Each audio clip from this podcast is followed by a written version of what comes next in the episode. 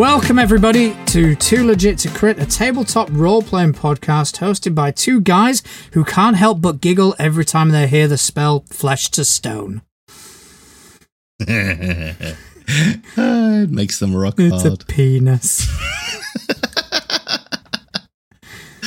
oh, it's funny because it's Yeah, we are. We are children. We are. we are we really are. We we have not aged past about twelve. Oh, or Jesus 13, I would Christ, now. mentally. And I'm a, I'm a, um, but that's fine. I'm a 40 year old, 12 year old. Yeah. But I make no apologies for it. Fuck them. no, no, yeah, yeah, absolutely. My name is John Santana. I am still Justin. And how are you, Justin? I'm good, man. Uh, I had a really nice uh, week off from work for the birthday thing. You're a year older. I am. You're a year wiser. I am. Am I? I don't know. I'm asking. Is uh, do you do you feel a year wiser? no. You sure? You you sound you're sounding pretty wise to me, like a wizened old man. Do you reckon that's where the term wizard comes from? Because they're very wise people. They're I'm- wizened I'm guessing as much. Yeah, it's got. It's, it's probably like there's there's a similar root there or something, yeah, right? one hundred percent. Um, but yeah, no, like oh, I went to the zoo as well on on uh, Saturday. That was pretty good. Oh, nice. Did you Um, take the little one? Yeah, it took the yeah, it took the small. Um, it was like her first time going properly. Like now that like she's been before, but she was so young that she doesn't really like. She wasn't able to really enjoy it. She was still like a proper baby, baby. Um, so this was her first time going. Like now that she's old enough to actually like enjoy it and remember it and stuff. So it was really cool seeing like her get all excited, seeing all the animals. and That's stuff. Amazing. nice. I'm I'm really glad you had a good time. And have you done it? What about yourself? I was going to say, have you done anything in the role play sphere this week, or did you just enjoy Um, your birthday?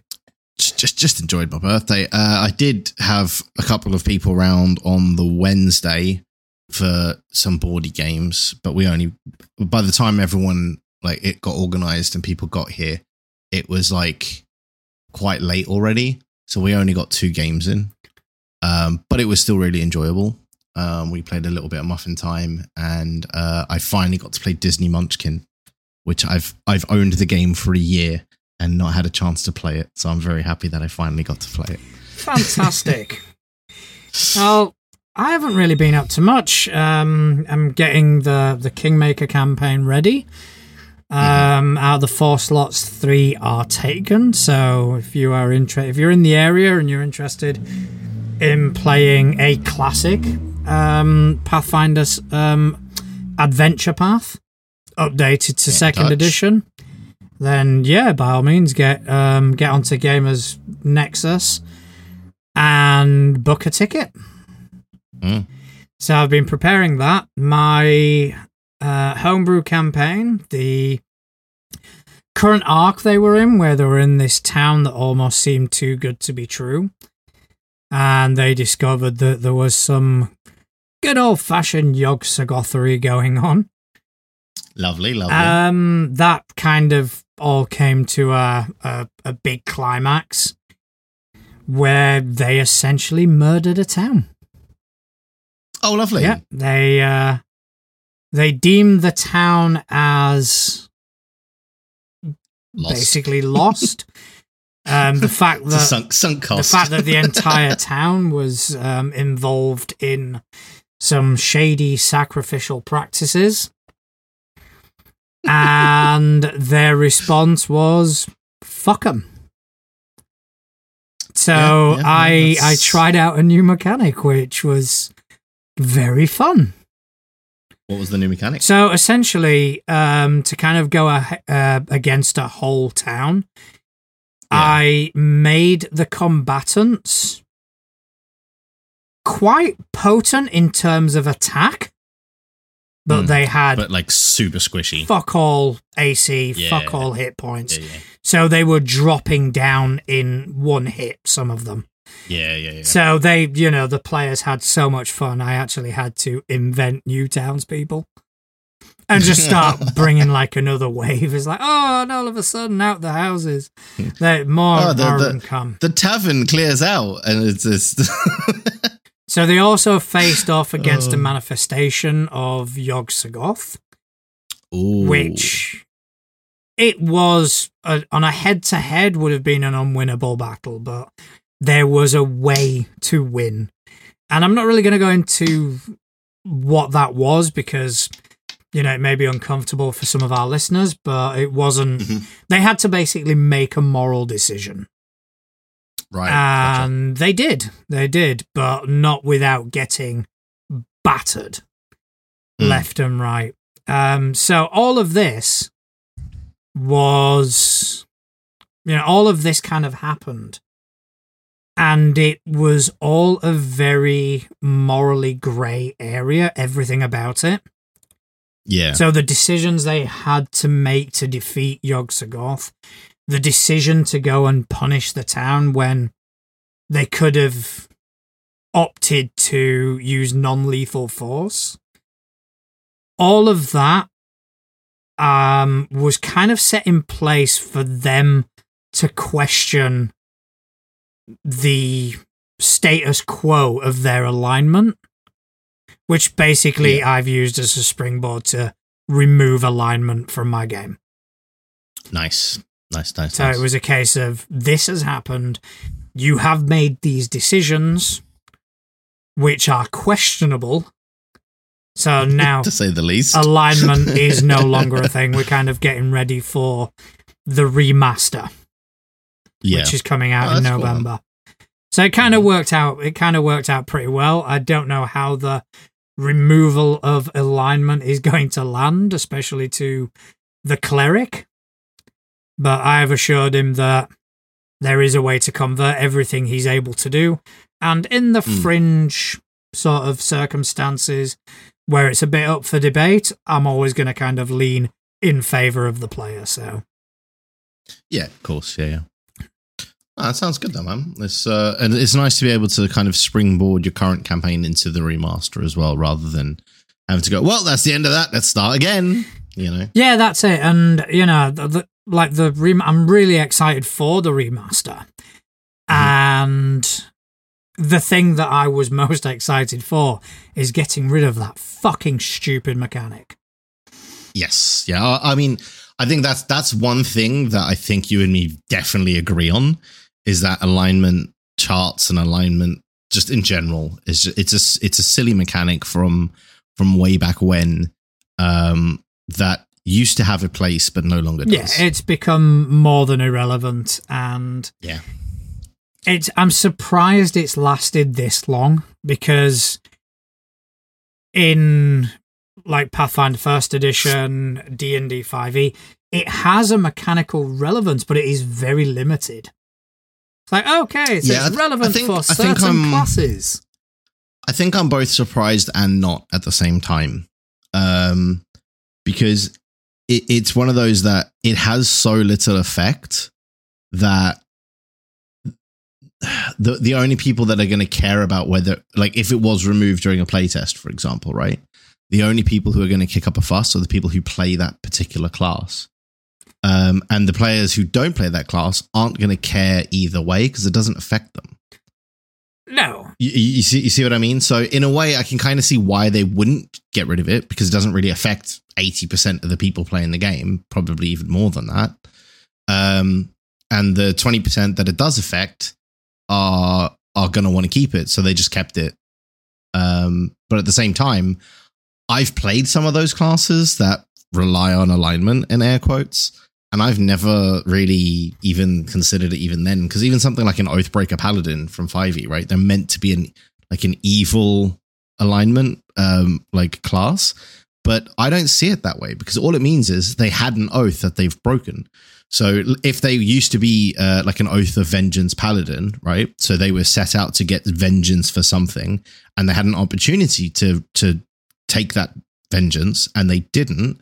They've then broken their oath. That doesn't mean they're evil. It just meant that they prioritized something else in that moment. They've still broken their oath. it was a way of kind of pigeonholing um, Exactly, yeah. character concepts, which Yeah. can't really be pigeonholed. Exactly. You know, it's created this sort of this absolute concept of good and evil and law and chaos. Yeah. When nobody truly is one of those things or the other. Mm-mm. No, no. So I, I'm glad to see the back of it, to be honest. Yeah. No, same. So uh, speaking of the remaster, Yes. um, nice, lovely, good segue. thank you. Almost like we actually planned that one. It's crazy that. I don't know what you're talking about. That was off the cuff, man. that, that was improv. Um, so Paizo released on their blog some of the the sort of preview of the changes that are coming to. They call it the wizard class, but a lot of it is is more to do with spell casting in general. But you Hmm. know, I think you said before we went on air that it probably affects the wizard more than anyone. yeah, because I mean, like spell spellcasting's kind of their whole shtick, really, isn't it? Yeah, so and and they deal a lot more with um sort of schools of magic, etc., etc., more Yeah. than any other class. Yeah. Um so yeah, one of the one of the uh changes that's going to happen is that they are actually removing the schools as it were. hmm So you're no longer going to get sort lo- sort of abjuration, conjure- conjuration, etc., etc.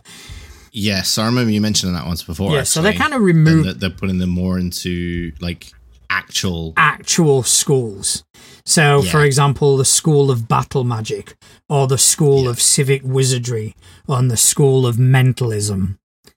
so you will you you will have schools, but they will actually be in world locations where you have rather studied just uh, a type of spellcasting as opposed yeah, to rather, as opposed to just like some, you know, abstract. Oh, this is a conjuration spell because I'm creating something. yeah so Like, yeah. so exactly and where you, you've always kind of had overlap where there've been conjuration spells that do damage Yeah. you know and and stuff like that it it's kind of again it's one of these things that has persisted A, a relic from the past that could probably be do with uh, do do with being replaced, which is exactly what they're or doing. reviewed i won't say re- yeah I, I think reviewed is Yeah. probably the best way to Better choice of words. yeah, Yeah. to kind of focus it so um, th- did I see as well that they're also removing spell components? They are. They are indeed.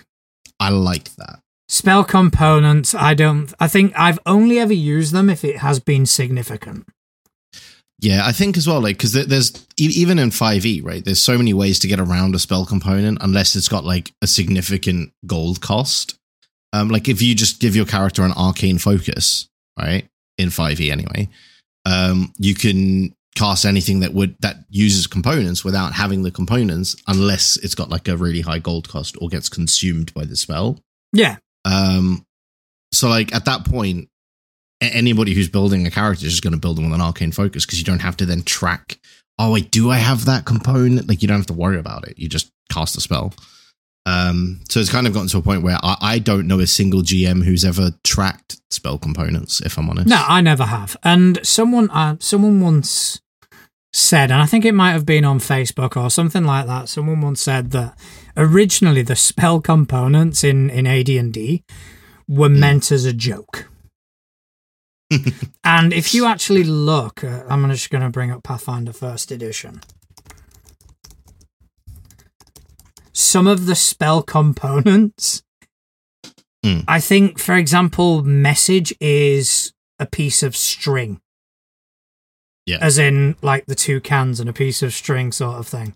yeah, So the way the components were designed were designed as this sort of tongue in cheek um, nod to what the spell would be. yeah, So yeah, I mean, no one's no one I've ever played with has tracked them, and I certainly No. haven't. No, I mean it's also one of those things as well where a lot of GMs would just hand wave. Oh, you probably bought all that last time you were in town. Especially considering they don't get consumed, right? Like most, like ninety nine percent of spells don't consume the components. Um. So yeah, it's always just been a bit. They I I, I don't even track it in five. they slightly brought the relevance back in second edition um, because okay. um, spells with the manipulate trait Mm. they incur reactions. So Right. attacks of opportunity. However, not every spell does that. So, for example, all the spells with the somatic component Yeah. um, and spells with the material component, they all they all incur attacks of opportunity. For example, so what they've done is rather than saying that for the spells, they have just quite simply put manipulate as part of the traits. So rather than saying, "Oh, this manipulates, this um, incurs an attack of opportunity because it's a somatic component," it just "No, no, this incurs." This specific spell incurs an attack of opportunity, whilst this other one doesn't. Mm. So that they've simplified that quite a bit, because a lot of times when my players are, um, like casting spells, it's okay. So what components does it have? Okay, so it incurs and it and it just delays shit. Yeah, well, I mean, spellcasting delays stuff anyway because you've got to like make sure you've read the spell description properly and all that sort of thing, right? I mean, how, how many times have we been sitting in combat, especially as someone like myself who tends to play more bonky bonk characters? Bonky bonk. um, like, well, I mean, yeah, I'm I'm a bonk you in the face fifty times, and then it's that's that's my turn, right? And then uh, like, so it'll get to my turn. I'll bonk you with all the attacks I have that round, and then I sit around waiting for the spellcasters to read their spells. How are you Um, saying and especially bonk? if you then How are you saying bonk so many times without us making it sexual? I don't know. Maybe we did get wiser. No, we didn't. or we were just waiting. um, you know, and uh, you, you do you end up sitting there just waiting for the the spellcasters to take their turns, and it, it like your turn in combat takes all of a few seconds, and then you're sitting around for twenty minutes waiting for your next turn. Um, so, and then if you then add in like, oh well, does this provoke? Oh, it does. Okay, well, all of these are now going to swing at you because they you've incurred an opportunity attack because of this component, and like it just adds so many more levels that are just going to delay that even further. So anything that streamlines spellcasting is good in my books. Yeah, I mean, Pathfinder Second Edition is a streamlined system from the get go, and this remaster just seems to be Cutting like out the doubling, bit of fat yeah, doubling down on Yeah. it.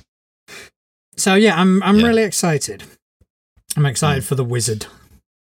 I might actually. I've never Yeah, played it- a wizard. Never. Have you not? Have you not? No. I I have played a wizard once. It was in five E. Um, I I don't like I said I don't really tend to play spellcasters very often. Um, I tend to go down the more martial route. Um, because let's be honest, there's nothing quite like somebody talking shit in the tavern and then you just hit them with a huge fucking axe. There's nothing better. Um, but yeah, so I, I'm trying to expand myself, which is why I've, I've got like the warlock that I'm I'm planning to play and, and stuff like that um, to to kind of branch out a little bit and and try some new stuff next time I play. Yeah, I don't think I've Um, ever played a prepared spellcaster. Mm-mm. I've either played bards or I think sorcerers. I think I'd played one sorcerer. Yeah. But I've never Sorcerer's played more fun. anything prepared because I couldn't be fucked with the bookkeeping. Yeah, yeah. There is there is a lot of bookkeeping. There is, yeah, I'll I'll definitely I'll have to try play one at some point. yeah. Um, I mean, I I I really want to play one properly at some point. Um, like go really in depth with it, but I just need to find a nice long campaign to to do that in. Well- um, where we don't already have 18 spellcasters. Well, I do have a concept for a wizard um, that oh, I kind of had planned to jump in as a sort of glorified NPC in in a friend's game. hmm That still may happen. I don't know, but I've got a cool concept for a wizard, so that's going to probably Okay. be my my first my first iteration. And I'm guessing you're going to hold out on us and, and not tell us about it until you've fully built it, right? Uh, yeah, there's there's no way I'm telling anybody. I think it's one of the funniest character concepts I've come up with. Really as funny as the the bard who's based on the bogans in my campaign. Funnier, I mean, I, um, okay, funnier than that. uh, I'll, I'll have to reserve judgment. Yeah, But speaking of the bogans, that was good. That that was Right? that was Right? impressive. that was top Yeah. tier. Um, so there is a new sci-fi RPG that's been inspired by Hitchhiker's Guide and a Red Dwarf. Now, I'm a big fan of Hitchhikers. I'm a big fan of Red Dwarf. um, so basically, it's all everything's done with a D20 and a D6. It's all you need for everything. so it's nice, nice and simple. Um, and it aims to offer a so the, the game the game I should probably tell you the name of the game. That would probably be a good if I was a professional, that's where I would start. So designer Stephen Hans has created a game called Space Aces: Voyages in Infinite Space. And it aims to offer a breezy approach to galactic exploration uh, with a minimal no prep. Uh, or minimal to no prep, even. I can't speak today. So basically, you can jump straight in, um, and it's like an open source space exploration system. So you can make it fit any kind of world from like Futurama, Star Trek, Spaceballs, even. Um, like if it happened in space, you can do it in this system. And I'm all for it. I'm adding it to my cart as we speak. um, I mean, so some of the aliens that you can encounter space otter bandits, aristocrab spice merchants. Oh, so it's rules light RPG, which is our it's our favorite. Let's be honest, because it means that you can ha- have a lot more flexibility with things. Um, and yeah, it just looks really, really cool, and I love the way it works. So you explore around a galaxy. It's kind of got a bit of a board gamey feel to it because the galaxy is made up of over 60 hex tiles that come together to form systems right? So you can lay these hex tiles out and you can rearrange a system and have a different galaxy every time, um, which in itself is pretty cool. Um, you might not like that part, but I do. Um, and yeah, it, it just means that you're gonna all all of those space shows that we grew up watching and loving. Um, and even like shows like The Orville. I don't know if you've seen that. The, I love The um, Orville. So did I. I absolutely loved it. Um, but even like that, right? Because I mean that that whole show started as like an homage to Star Trek, right? And it became, and, and, it actually ended up becoming it, a a better really Star Trek than yeah. Star Trek. It's kind of exactly. it's kind it of so good. Dude. It's kind of like Galaxy Quest. Galaxy Galaxy Quest is actually rated as one of the better Star Trek films, and it's not even fucking Star Trek. Star Trek, yeah, exactly. It's the same sort of um, thing. It really is, and this this is kind of like the this the, the Star Trek RPG that never actually was Star Trek, if that makes sense. Because you could then you could actually build like an entire Star Trek style campaign of exploration and visiting these, you know, un, unvisited worlds and exploring unknown space in this RPG system, but it doesn't have to be limited to what already exists in the Star Trek universe. You could create your own races and bring in some of these other races that already exist and stuff like that. It's quite open source, and I quite like that. Yeah, I'm I'm definitely going to be investing in this. I think mm. I think you had me when you said Red Dwarf. Yeah, I mean that was that was literally the title, but okay. I know. I, don't, don't get me wrong. I do like um, Hitchhiker's Guide. Um, I haven't actually read the book yet, which is a massive injustice. Mm. Um, but I intend to. Um, so, but yeah, Red Dwarf. Yeah, it's it's it's awesome. I mean, I I did like watching Red Dwarf as well, but for me, Hitchhikers was. Uh, I grew up with Red Dwarf. Something.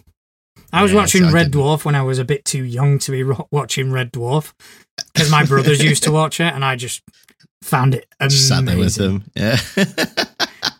Smeghead became part of my lexicon at a very early yeah. age. Yeah, yeah, yeah, yeah. It's it's a good insult as well because like it's an insult that doesn't sound like an insult. It's great. Yeah, I'm I'm definitely I've got it I'm in my cart. I'm not paying for it just yet, but it's mm-hmm. it's gonna get got. Yeah, it looks really good. But yeah, so I think that's that that about sums up Space Aces, Voyages in Infinite Space. You know it's going on the list, right? Oh yeah, absolutely. Yeah. Uh, oh wait, it's going on the list. I'll move it then. Oh yeah, I, definitely. I, to, I, I, moved it to the wrong. This list is getting so long. I know, but we but we are starting. We are. We, we are, are, starting on Thursday. On Thursday. On Thursday, we, we are we are attacking something on the list on Thursday. Yes, our good friend Couch is going to be Um, running us through Fabula Ultima. And technically, we've actually already started because Blades in the Dark is on the list. Yeah, and I've already run some of that, and we've got And characters I, built. I have built my character. you have. The, the best character that's ever been built ever. See, Yeah. Yeah, see. you got Maxi Kid. got a little spunk and I like it. Sorry, you got what? You heard. But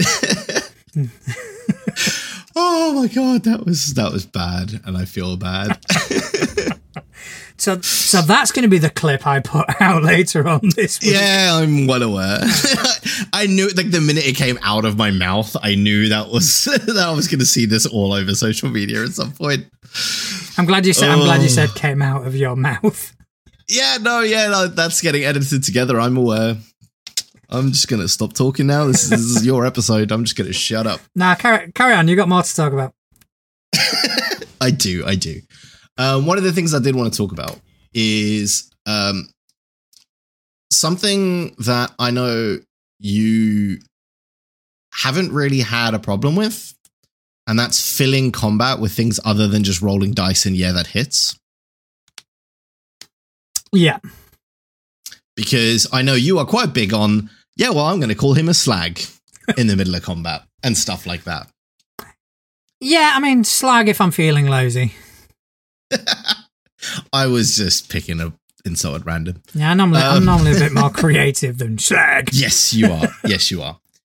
Shut you, slag. How you slag? Um, but it, it's something that I know a lot of people do struggle with at their tables. Yeah. Is that once they get into combat, it seems like role play just goes out the window.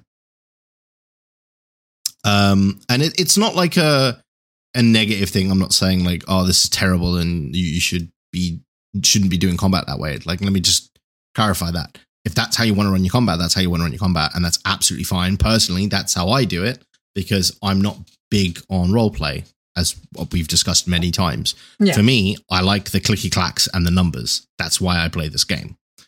Right.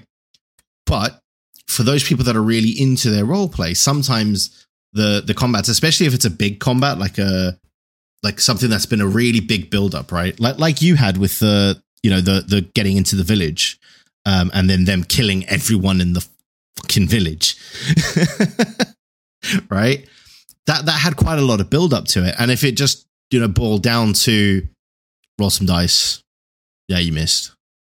Uh, cool. Next, um, that that get it, it can kind of kill the moment as well. Yeah, I, I, I do get that, and don't get don't get me And wrong. I- I, think too heavy a role play during combat, especially in Yes. in certain systems, i.e., Pathfinder. I think yeah, you got to find the line. Yeah, I think it does kind of get to a point where enough's enough. yeah. you know, I don't need to know what you're doing for every fucking spell. I don't need Yeah, to it's like- know. Oh, I'm I'm waving my arms and like I don't I don't care about that. yeah, um, but but yeah so the the article that we found was from the alexandrian.net yes. Yes. and it was regarding adding a a point in the initiative effectively for roleplay Yeah. so you'd have enemy one, enemy two, character one, character two, and some point fitted in there, you would have a roleplay moment, A little bit of role play. Yeah. which I like that idea. I really do as well. And I, I personally as well, I wouldn't have it every round. Okay, interesting. I would yeah. maybe uh, purely because then it, it kind of becomes um it then becomes mechanical again. If it's like every round something's gonna happen, right? yeah, yeah, I get Um, that. So I, I would maybe have it like after like if, if a player got a crit, or if, if an NPC got a crit, or a critical fail, both going both ways, right? I'd maybe slot it into that round. Because then you've got something to play off. Okay, so something that activates on a trigger or on a series of Yeah. triggers. Yeah, exactly that. Um, or like, I mean, one of the examples that they they give in, in this article is um, trick the NPC, uh, trick the PCs even with an offer of surrender, right? So let's say um, the barbarian hits a huge crit, um, or vice versa, a huge critical fail. Um, but like he or he tries to like roll a intimidation check on his his turn or whatever, right? The way that you could then resolve that is by inserting this this triggered role play scene into the the initiative order where the the bandits start like offering to surrender and as soon as the players lower their guard they strike. And just get like adding that kind of element into it where the, all of the combats then become a little bit more dynamic as well. So square enix have announced final fantasy 14 as the first official adaptation of the final fantasy franchise for tabletop role-playing games Now that's yeah, that's interesting. I've I've never I've never played Final Fantasy 14. i have How is it? Um, it's it's, it's all right. Um, I so I started playing it because a, a bunch of my friends were like, "Oh yeah, we're all going to play it. Like you should play it with us because you play MMOs." I was like, "That's right, I do play MMOs, so I'm going to be judging it pretty harshly." um, and it was good. Like it, it was really good as an MMO. It just wasn't my kind of MMO. Um, it was a lot slower paced than what I'm used to. Um, so I didn't get all that far in it because of that but it was a lot of fun when I was playing it. Fair enough. I mean, I the most recent one I played was Final Fantasy 15, and I absolutely loved it. I thought it was a fantastic game. And then I was a huge Final Fantasy 7 nerd. I've Back in the never day. played a Final Fantasy game. They're good. gonna- they I'm narratively, gonna, they're fantastic. gonna upset a lot of people with that because I am a big gamer, but I have never. Oh no, I'll tell a lie. I have. I played Crisis Core on the PSP, Fair enough. Fair enough. It and I re- I really world. enjoyed that. Now they are they are good games. There's a reason Mm. why there's so many of them. of course, yeah. Um, obviously, Final Fantasy VII being being the most popular, the the most well Yeah. known. yeah, I, I would agree with that. I would say that that is the one that if you say Final Fantasy, that's the one people think of. Um, especially like the characters for that were also in the in the film Advent Children because that was all based on the Final Fantasy VII characters, wasn't it? Like Yes. Cloud and all that lot. Cloud, Which was a, that was a good film. Yeah, I, I've I've seen the film. I really enjoyed the film, um, but just never played the game. That's one thing that Couch did when we first started playing Pathfinder. He started building all the Final Fantasy VII yeah, characters. I remember that. Yeah, yeah, yeah. Um, I built Cloud once. So in in a similar vein, um, I I recently built uh, Kirito from Sword Art Online um, in Five E. See, that's a a, lot of fun to do. that's a franchise I'm really unaware of. I've heard of it, obviously, but It's, it's, really good. So the the general concept is um, it's a VR based game, um, but if you die in the game, you die in real life, and you can't like log out. oh, Yeah, I'll- it's, I'll- it's, it's pretty good. I'll have to check it out. But so Final Fantasy 14 RPG. Yes.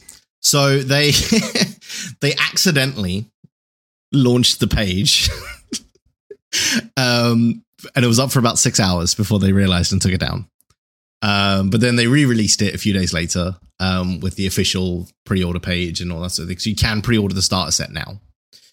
As starter sets go, it's a pretty good starter set. So in the starter set, you're going to get your player's handbook, your GM's handbook, which to get both of those in your starter set is pretty good. Um, normally you get like slimmed down versions of, but these are actually just the the whole book. You get three scenarios which all tie into the Final Fantasy XIV main story from the online game, which is pretty cool. Um, especially for those players that have played like the MMO all the way through the storyline. Um, I imagine that'd be even cooler for them because they'll be able to tie it into what their characters have done in the game. Um, you get four pre-gen characters, so you get a warrior, a white mage, dragoon, and black mage, which are all classes from the online game. Um, so it looks like they're actually going to be using the classes that exist in the MMO for the the tabletop as well, which is pretty cool. So it also means that for those people that have played the MMO, they might be able to build their characters from the MMO into the tabletop game, which I think is a really cool tie-in. Yeah, it looks really good. It looks quite pretty, to be honest. I'm just looking at Mm. the image of it now. Well, that's not all you get. You also, I feel like one of those infomercials. That's not all. Order today. Is that is that all, Justin? No, you also get the rule summary, a strategy guide, encounter maps, character tokens, and ability markers. And you'll also get uh, custom dice. So you get 60 20s where the Final Fantasy 14 logo replaces the 20, which is pretty cool. And you get 10d6. Um, and all of that for the low, low price to carry on with our um, late night shopping channel vibe that we're going with for some reason on this one. Uh, for the low, low price of $59.99, which I think in the the Great British Pound is uh, probably about like what, 40, 50 quid, something like that. 50 pounds. 50, Yeah. 50 pounds, 99p. Which is not too shabby. No, I mean, if you're getting all that, if you're getting the actual rules, because obviously normally starter sets are just very, Hmm. slim very down. Hmm. slim down versions. Like the the starter set I got for Avatar, that was very. It's a great fucking box, by the way, but Yeah. again, it's a very slim down version. So if you're getting the full rules, then it's definitely worth it. Um, I just, I mean, I I could see Couch enjoying that. Absolutely. That is something that Couch would one hundred Hmm. percent get on board with. Abs- absolutely. Um, it's it's definitely up his alleyway. I, I can think of a few people from around here um, that would absolutely love this as a, as a game in general. Yeah. Um, We'll definitely have to keep an eye out on that. yeah, definitely. Meant to be releasing next May. hmm Um, and in the same vein of uh, things that Couch would really, really like, um, the studio behind the My Little Pony RPG, I'm not saying Couch would like the My Little Pony RPG, although I think he probably would.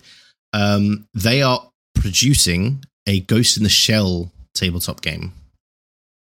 Now, Ghost in the Shell is obviously a huge manga and anime series, and it's now getting a tabletop version. That always Ghost in the Shell always felt like it was unexplored. Um Hmm. for from my perspective. Because obviously you had the movie which was hugely successful back in the day. Yep. Um but it was kind of an introduction to this world. Yeah. But I I'm not entirely sure, but at least from from where I stood, we saw very little else. I do believe there was a series at one point. Yeah, There was with a uh, tie-in- Scar- Scarlett Johansson. Oh, that was the movie that got panned. hmm Yeah, that was the movie that got absolutely Yep. raked across the deservedly so. It was shit. Uh, but yeah, I'm talking about I'm talking about the original anime movie ah, right. that, Gotcha, that, gotcha, that came out. I think it was yes. end of the 90s, maybe. Uh, something like that, yeah. But yeah, there was meant to be a series as well. There was a tie-in video game where you Mhm. kind of controlled this weird tank thing, which Yep. was which apparently was quite good. But yeah, it just always kind of felt like the world was a bit unexplored. So I'm definitely interested in that. So all we have right now is a coming soon picture that was released from Riverhorse Games, the company making it. That is Okay. all we've had. In terms of information, that is all we have. In terms of release dates, all we know is a tease date of 2024. We don't know when, we don't know what month, we don't know anything. That is all we know at this point. However, I'm going to be putting it on our watch list because I think that is something that um, we will want to keep an eye on. Yeah, definitely, definitely. um yeah so i, I think it, it's quite nice as well to start seeing um like worlds from other other what's what i'm looking for here IPs. yes coming into like getting their own games right because there are so many of these worlds from like tv shows we've watched or comics we've read or films we've seen once upon a time that when we were younger like that was half the fun of the show right is we would watch the show and be like oh my god it'd be so cool to like be in that world and you know be doing that or fighting that bad guy or doing that and like now we're, we're getting to a point where those kids that were watching those shows and feeling like, oh, wouldn't it be cool if like we could be in that world and do that thing? They've grown up and they make games now. So guess what? They're making games based in those worlds. yeah, I mean, I still struggle with uh, with uh, licensed RPGs, um, and I think I always will. Um, yeah, but I think it is cool. I mean, you've got everyday heroes. Yeah, that looks really cool. Oh, what's the company? Is it? I can't remember the name of the company, but they are pumping out licensed property mm. after licensed property. Whether it's the Crow Highlander yeah. is one that cropped up on my feed recently. It's like, yeah, ooh, a Highlander RPG. There can be only one. Sounds fucking awesome. Um, Wouldn't that devolve into the party just killing each other at the end, though? it might do. I don't know. I haven't because there can be only one. See, I haven't read the book. I need. I need. But I'm. I'm kind of. I think if I open that door to Everyday Heroes, it's a door that's not going to get shut. I will never see you again. I'll be recording know, solo from that point on. yeah. So I'm I'm kind of avoiding taking that leap. Although it's on our list, so we have to at some point. We do, we do have to. Mm. But yeah, definitely interesting regarding Ghost, uh, Ghost in the Shell. So, a bit of sad news though, of something that is never going to release anything new again. Um, the world of Calidar. So, ten years stuff's been being uh, produced for the world of Calidar by Bruce Heard, and he has announced that he will be wrapping it up. There will be no future releases uh, for the world of Calidar, which is it's always sad to see something come to an end, but at the same time, it's always it's it's kind of nice at the same time that it maybe will allow it will open a space if you know what I mean to be honest, I mean, none of those words have resonated with me at any point. um, and I'm so, and I'm sorry, I'm trying not to sound dismissive because obviously, if the dude's been doing it for twenty years, it's 10 obviously years. ten years. Sorry, there's obviously been some some sort of following, but this is literally the first I'm hearing of it. Yeah. Um. So yeah, he's he's been producing them, uh, producing uh, what like stuff around the world of Calidar for for uh, 10 years, as, as I said. Um, and yeah, it it's um it's not something that I've ever really used in any of my games or anything like that. Um, but I think it I, th- I think he's decided to wrap it up based on a statement that he gave because he's just not getting the the backing to produce them anymore. Um, so his last Kickstarter didn't have a lot of sales, um, and I think he he's kind of looking looking at it and just going, it's just not feasible to produce anymore. No, which is which is fair enough. It is a it is a very competitive market yeah. out there, and there are so many worlds. There are so many settings. Not mm. like if you just take a look at D and D. Yep. There are so many settings, and. Well it, it's just it, it it's got to a point where there is a an oversaturation of the market. Yeah, I mean, case in point is two other stories that I've got on my list for today. Is uh, two new settings for D and D, um, which is kind of what I wanted to talk to you about. Because one of them, I think you'll, even though it's D and D, I think you'll quite like the concept. the other one is pretty cool. No, I think uh, uh, I said you'll like the concept, not that you'll play it or that you'll care. I said you'll like the concept. The other one is pretty cool, um, but I'm reserving judgment on it. Um, so one of them is the new Planescape Adventure and Sourcebook, which is basically um, a sourcebook and adventure path and stuff that explores the other planes of existence. Um, so obviously in 5e. I don't know I'm saying obviously because to anybody who's never played 5e, this wouldn't be obvious. Um, but in 5e, there are multiple planes of existence. So you've got things like the elemental plane where elemental creatures come from, right? And the various different planes that span all of the different creature types and all that sort of thing.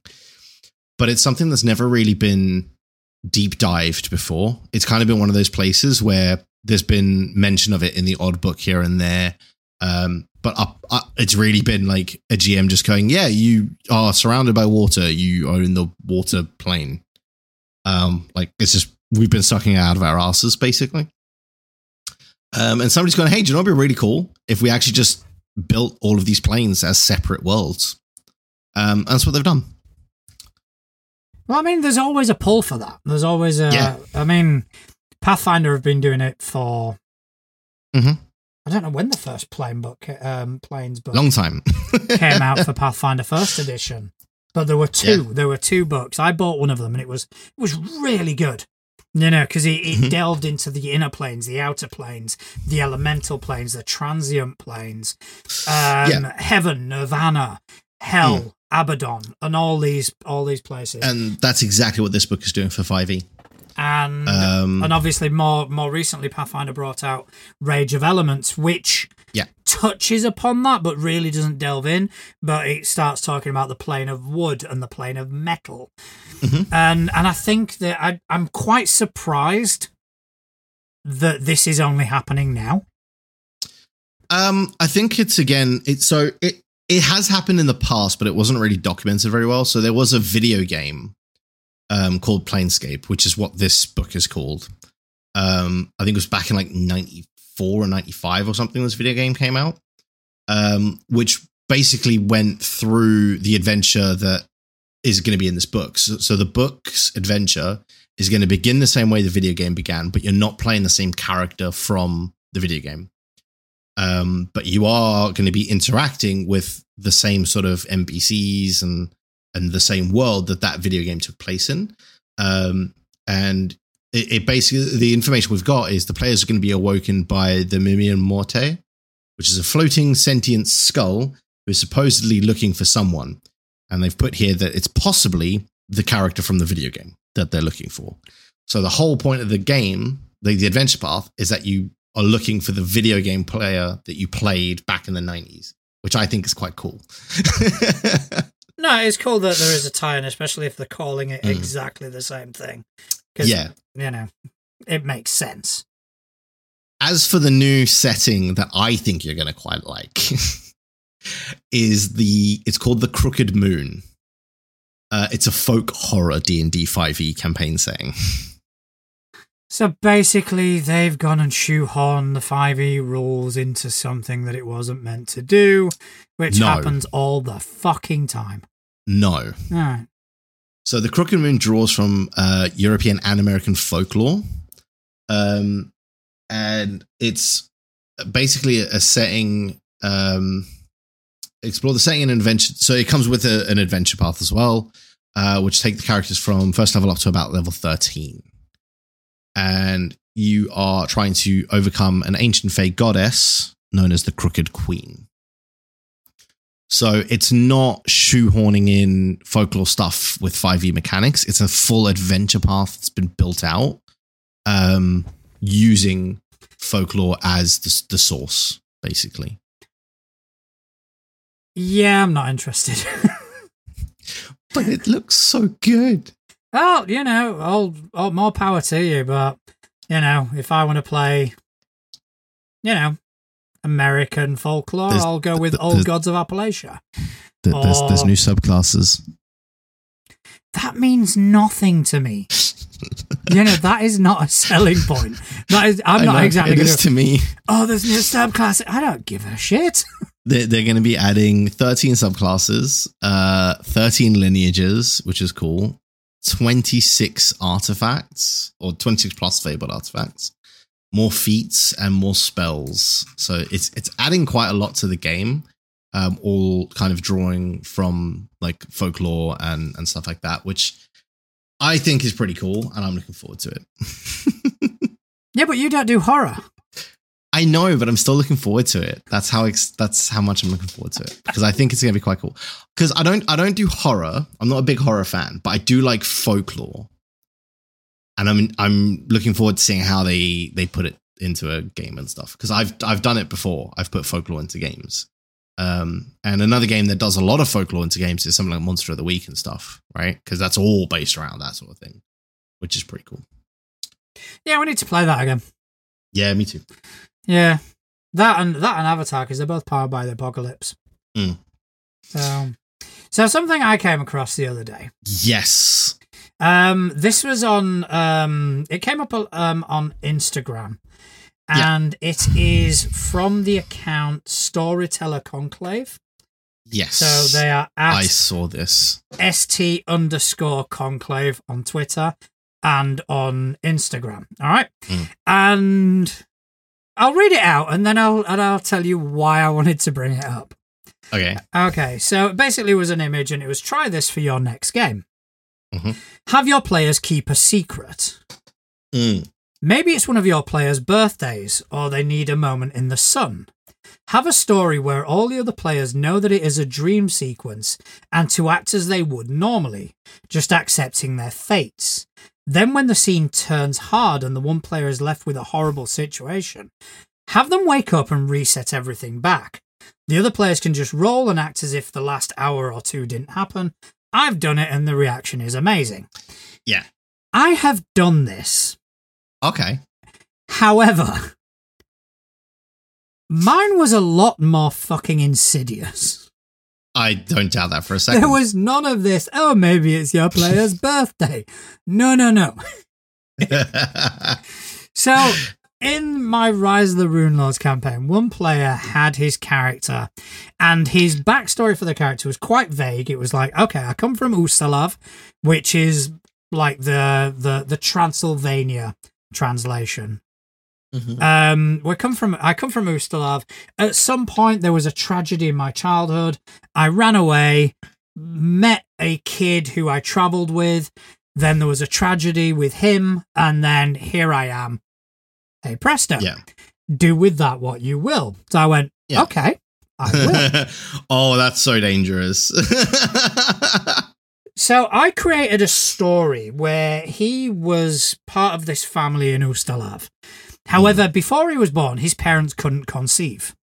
Mhm. So they made a deal oh, with an okay. entity from the the the plane of Leng, which Yeah. is the plane of nightmares. So the deal was that they would be able to conceive, and their the the downside of the deal is one of their kids would become property of this denizen of Leng. Mhm. All right. So they made the deal, had two kids.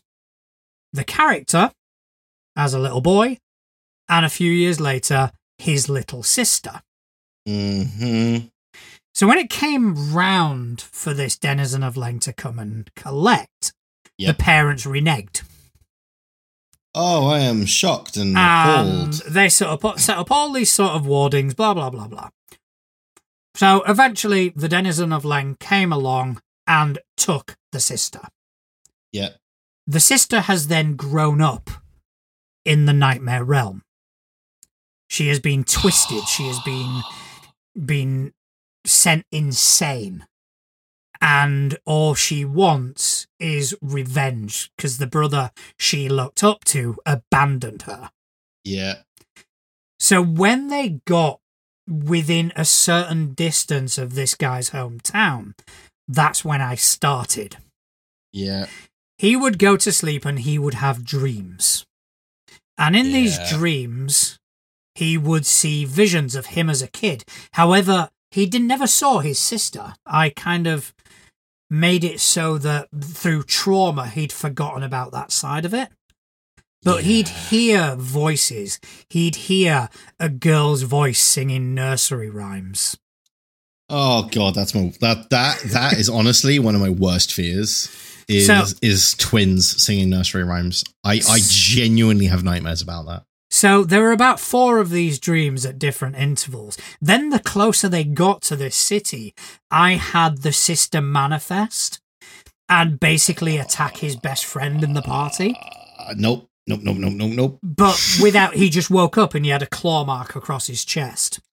Nope. I'm it out. was it was a very Nightmare on Elm Street sort of scenario. So Oh. what when it all came to a head, I Mhm. basically told the rest of the players what the plan was. It was he was going to have another dream. However, when he thought he woke up, the dream would dream. the dream would continue. And I gave the players a list of things to slip into conversation. Right. Things like it's your fault they died. yeah. Things like they would have been alive if it stuff like that. Stuff that they would just slip into conversation. And then once he realized it was a dream, the whole thing would shift and it would be a confrontation between him and his sister. Yeah. And it fucking it was amazing.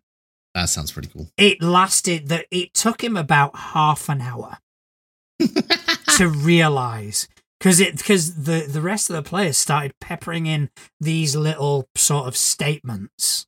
Yeah. So yeah, yeah, they'd have been alive if it wasn't for you. And it, Yeah. what what was that? No, nothing. And, and they'd What? carry on, and Yeah. it was it was it oh, was that's so good. it was a glorious moment. And I saw this the other day, and it just made me laugh because it is so innocent the way that they've phrased it. And it's like, oh, yeah, I bastardized that a long time ago. You're like, I did something like that, but the opposite. I, there was no touchy feely crap. It was all too. It was harrowing. Like the But whole that's the thing, thing though, I mean- harrowing. like they've written it in a really sweet way, but you could read that as exactly the same as what you just said, right? Is because when they wake up, the other players just act as if nothing had happened. So you could have that dream that they're talking about, that dream sequence where things get really hard and then the player wakes up. Um, that dream sequence could be as harrowing as you want it to be. Oh yeah, and in my mind, it would be. Oh, absolutely. Give it, give it in like in my hands, I would twist it. So yeah, I just No. wanted to bring that up because I thought that was. It, it just made me laugh when I saw it. Yeah, I, I I think it's a really cool idea, um, and I think done well, it it could be a really cool cool way to give a player a little bit extra without like eating story time, if that makes sense. Like story time is probably the, the wrong word, but because it's like a dream sequence, it's not like taking people away from the narrative that already exists for this like side story because it's a dream sequence. I quite like that. Yeah, it was. I mean, it is a good mechanic to use. Um, I t- to be honest, when I thought of it, at no point did I think, "Oh, let's give the player the spotlight." It was like, "No, I want to fuck with him." Fuck that guy. Dishonor on you. Dishonor on your cow. you you give me a half-ass backstory and let me fill in the fucking blanks. I'm Those blanks are going to the- be brutal. It's like the other player who said he had a character who had amnesia. It's like I'm gonna fuck Mm. with you as well. well, that's so. Speaking of that, I don't know if you've seen it, but there, there's like a. I've seen it a, quite a few times on like Instagram and and YouTube Shorts and stuff like that. Of like people saying about like a really cool concept for a campaign would be everyone starting with blank character sheets, and they've all just like woken up like washed up on a shore or something, and they've all got amnesia, so they don't know anything about their characters.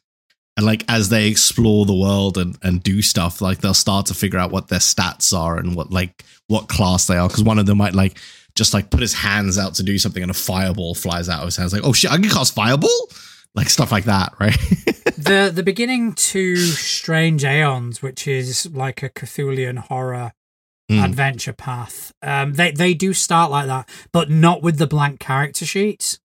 You do start with a character sheet, but it's your character's awake in a mental asylum, and you've got like no that. memories of who you are, and you Mm. don't really you don't really get those memories until like book three or four. yeah. And you still never really recover the memories. You just investigate who you are Yeah. and why you are placed in that asylum to begin with. Yeah. So So I, I quite like that as a concept of just like discovering your character as you go. Um, I, I think it could be a really interesting way to run like a a one shot where there's like pre-gen characters. Um, is you you dish out the character sheets to the players, but like they don't know what character they've got, and they have to like figure out as they go. Yeah, I think it, I think it would work a bit better as a as a one shot Yeah, because I think once the character sheet is filled in, yeah. Then then, then they've just got a character. yeah, the, the thread tying them to that mystery is is gone. yeah, Whereas if you just do it with the character sheets, you know, in full view, and just say this is the mystery, it kind of it it shifts the focus Yeah. They they focus on the mystery themselves, the itself, as opposed to than the mechanics them, of it. The mystery of them. Yeah. So yeah, I think it. I think it can work. Um, I'd again, I'd be hesitant to do the character sheet thing because I just have to remember so much fucking shit, and I can't mean, be the- fucked. There, there was one other thing that I saw that was quite funny on on the old social medias. I can't remember for the life of me where I saw it, but it was a a video. Um, but it was like a video of a guy reading like a Reddit post or something. So I'm I don't really know yeah where it comes from originally, but it was just this this idea of like the party walking into a tavern.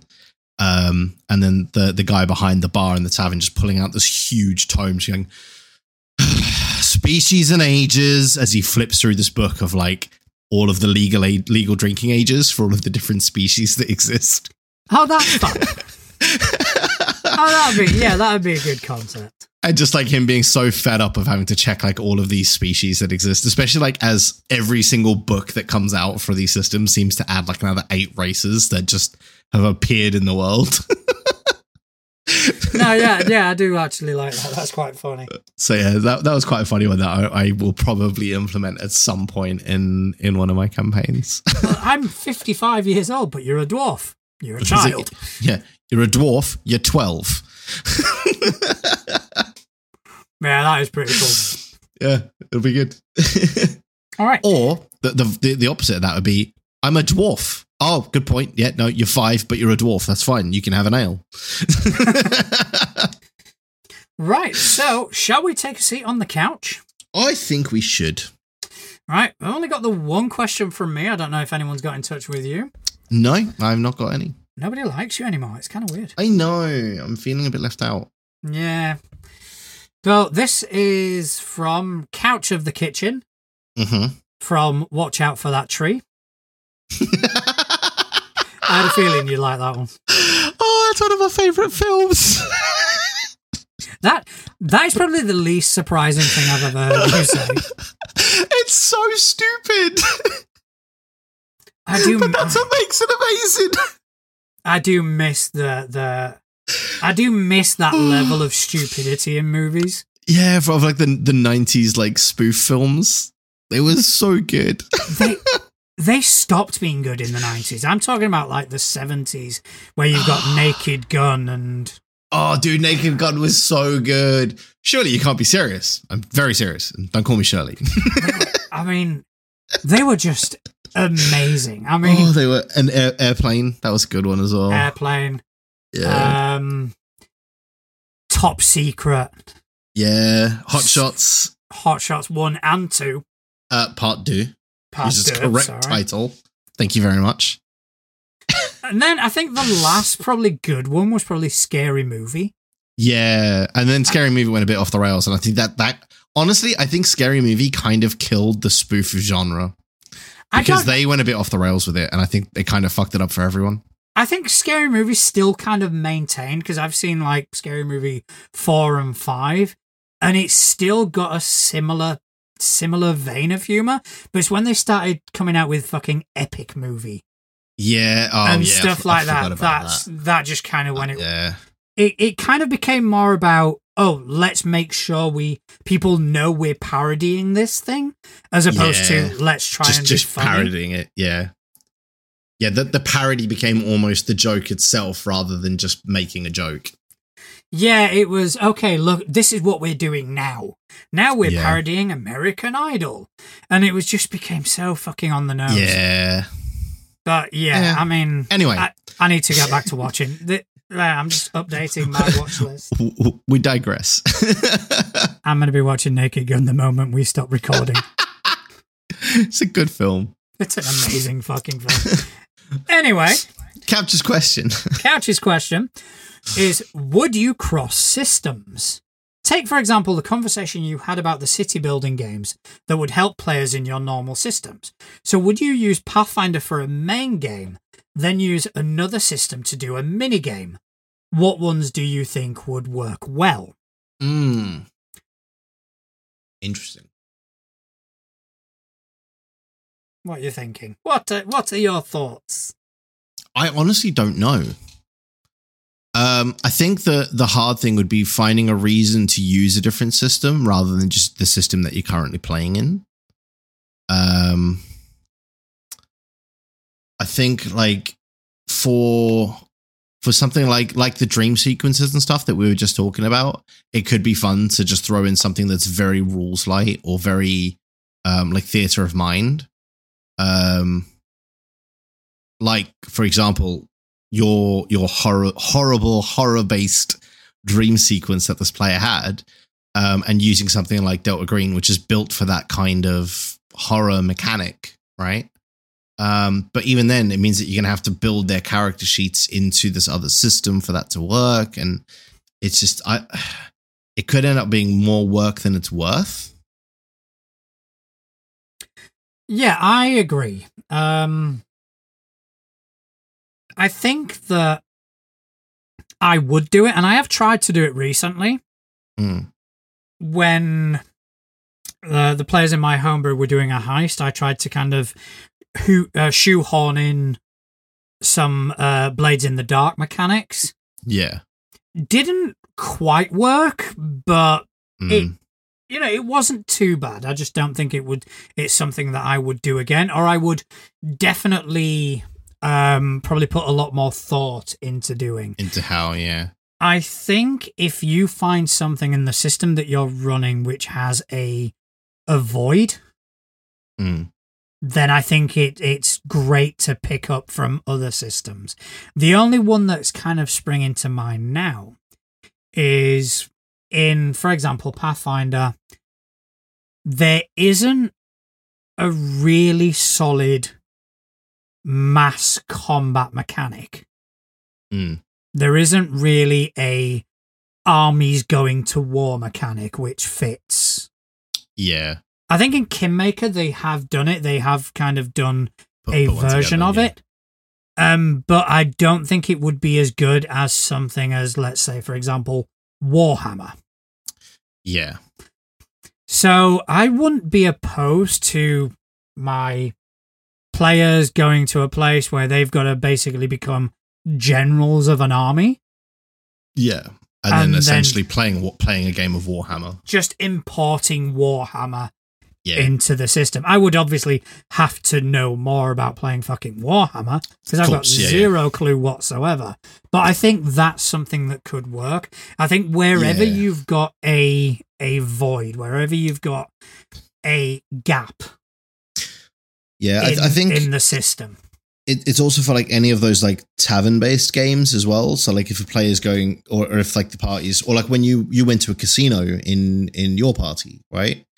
Um, you would then be able to like actually just insert some real casino games into that if they want to sit down and play some blackjack, for example.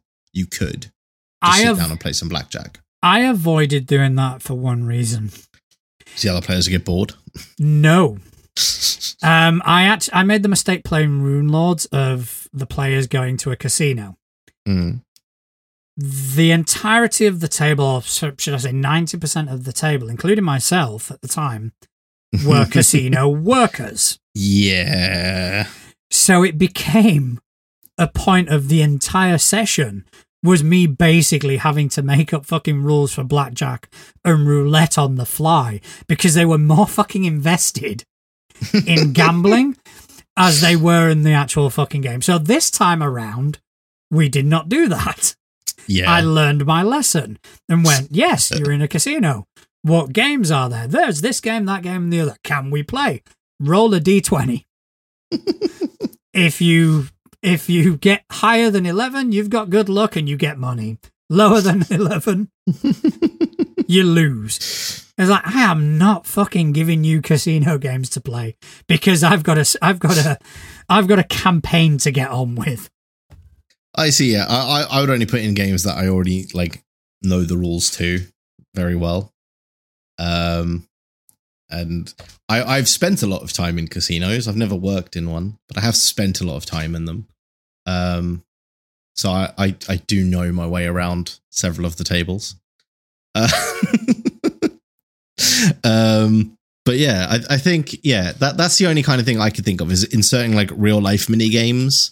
Um, into like, like real life games as like a mini game type element of a game. So, like you say, if like they're going to war, they go into this like general mode where they then play some kind of tabletop war game, like Warhammer or one of the other many systems that exist for similar type of war games.